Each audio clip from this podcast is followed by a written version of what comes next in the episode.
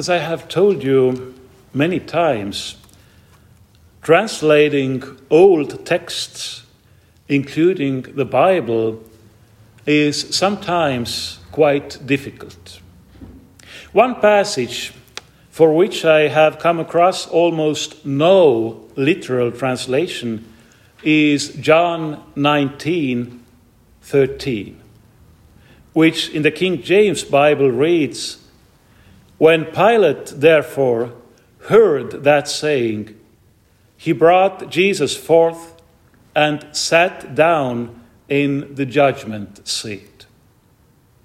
The word for sat here is ekatisen in Greek, which can be translated and probably should be translated not as sat, but made him to sit down. So the sentence would be as follows When Pilate, therefore, heard that saying, he brought Jesus forth and made him sit down in the judgment seat. It seems to me that such a translation is quite logical, as it would be consistent, consistent with Pilate's contempt for the Jews and his desire to mock them, to ridicule Jesus' accusers, accusers, to show them their so called king sitting on his throne. When we read the evangelist's description of the trial of Jesus, we see that although Pilate was concerned about his own position as the Roman governor of Judea, he did not hesitate to provoke the Jews and tell them what he thought of them. Nor did he hesitate to express his contempt for Jesus and to ridicule him in every possible way.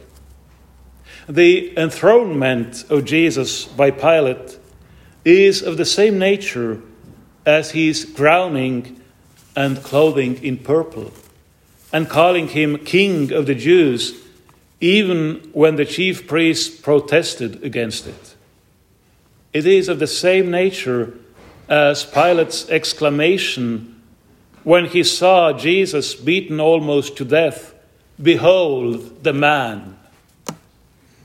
In his cynicism, Pilate mocks everyone, in fact, even himself. Neither is his famous What is truth?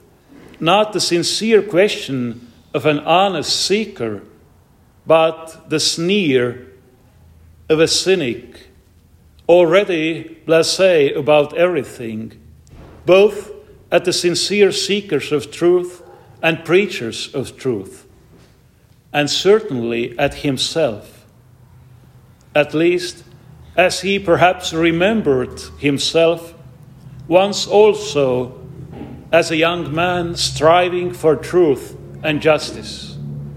Ah, that perfect Roman justice! Here he now stands before a raging crowd and knows that all are right and no one is right at the same time. However, someone is right. And Pilate himself was in the service of this truth and right without wanting to and realizing it. In the same way as the high priest Caiaphas once was when he prophesied that Jesus should die for all people. When we read the dialogue between Pilate and Jesus in the Gospel of St. John, we see that Pilate spoke almost only the truth here. At the first meeting with Jesus, Pilate said to him, Art thou the king of the Jews? In fact, Pilate's words are not necessarily expressed as a question in the original Greek. They can also be a statement. Kind of like in a crime movie where the suspect is brought before the investigator, who first flips through the file, then looks up, takes off his glasses, stares at the suspected criminal for a while, and then says, So, you are the. So perhaps Pilate also looked at Jesus and then slowly and thoughtfully said, So, you are the king of the Jews, about whom I have heard so much lately. And after Jesus' answer that his kingdom is not of this world, as if sympathetic and at the same time mocking, well, well, you are then a king after all. Even Pilate's Blase and cynical question, what is truth, is actually the truth. Because Pilate expresses here, although he himself does not believe in it, the greatest and most important longing and vocation of every human being to seek and find the truth to find the reality, to find the true meaning of one's existence. And immediately afterwards, Pilate brings out another truth. I find in him no fault at all. Unfortunately, Pilate doesn't act in accordance with this truth, but rather allows Jesus to be beaten and mocked, thereby also mocking Jesus' accusers, his people, ultimately all of humanity and himself. For absolutely everyone understands that Jesus is innocent. And with all the more cruelty and anger, they torture and mock him just as mankind has always done, in all places and at all times. And this is also the truth. Pilate also speaks the truth when he says about Jesus, Behold the man. For Jesus is a true man. And not only in that he has assumed our human nature, but even more in that he has given the human nature received from us through the Virgin Mary its true divine nature. Christ reigns in his kingship not only over his own, but also over our human nature. His attributes as the true and eternal King are the purple robe of suffering which covers the wounds inflicted by the wickedness of men, and the crown of, thorns of blasphemy, which adorns his head, beaten by the injustice and selfishness of us.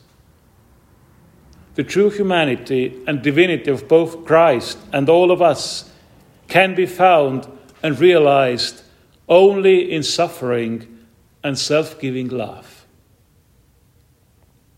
After the dialogue with Jesus, Pilate brought him before the people, made him sit on his judgment seat, and said to the Jews, Behold, your king. It seems to me quite certain that this was the case, that Pilate did not sit himself, but made Jesus sit on his throne and he did the right thing.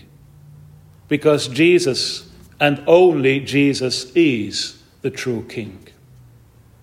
However, even though Pilate did the right thing, he did not do enough.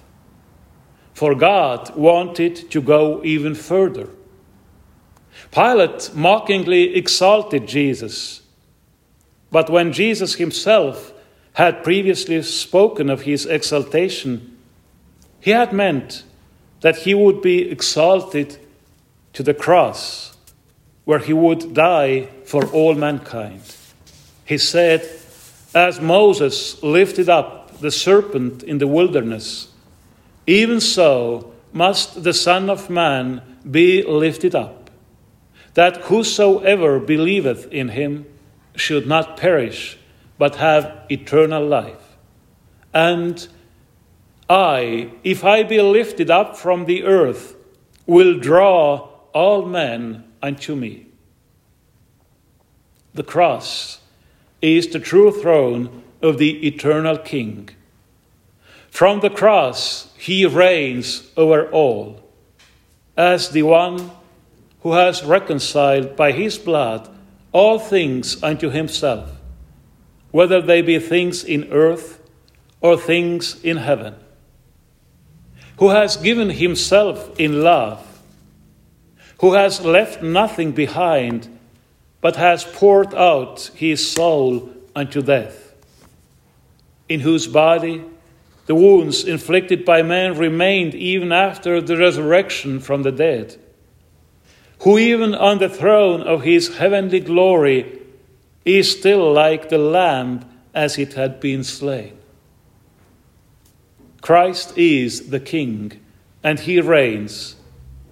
This must be acknowledged by everyone, as he says through the prophet Isaiah Look unto me and be saved, all the ends of the earth, for I am God, and there is none else. I have sworn by myself, the word is gone out of my mouth in righteousness, and shall not return, that unto me every knee shall bow, every tongue shall swear. Even Pilate acknowledged this, although he had no idea how true all his words were. Pilate was a cynic and a coward. Although we cannot say that he fully recognized Jesus as the true and eternal King, he certainly knew what was true and what was right, and he perfectly understood that what he was doing with Jesus was not in accordance with truth and righteousness. As such, Pilate is a warning example to all of us. Because God expects from us not only to recognize the truth, but to testify to it, both in word and in deed, even at the cost of our own suffering and death. Jesus Christ is the true and eternal King who reigns in truth righteousness, and love.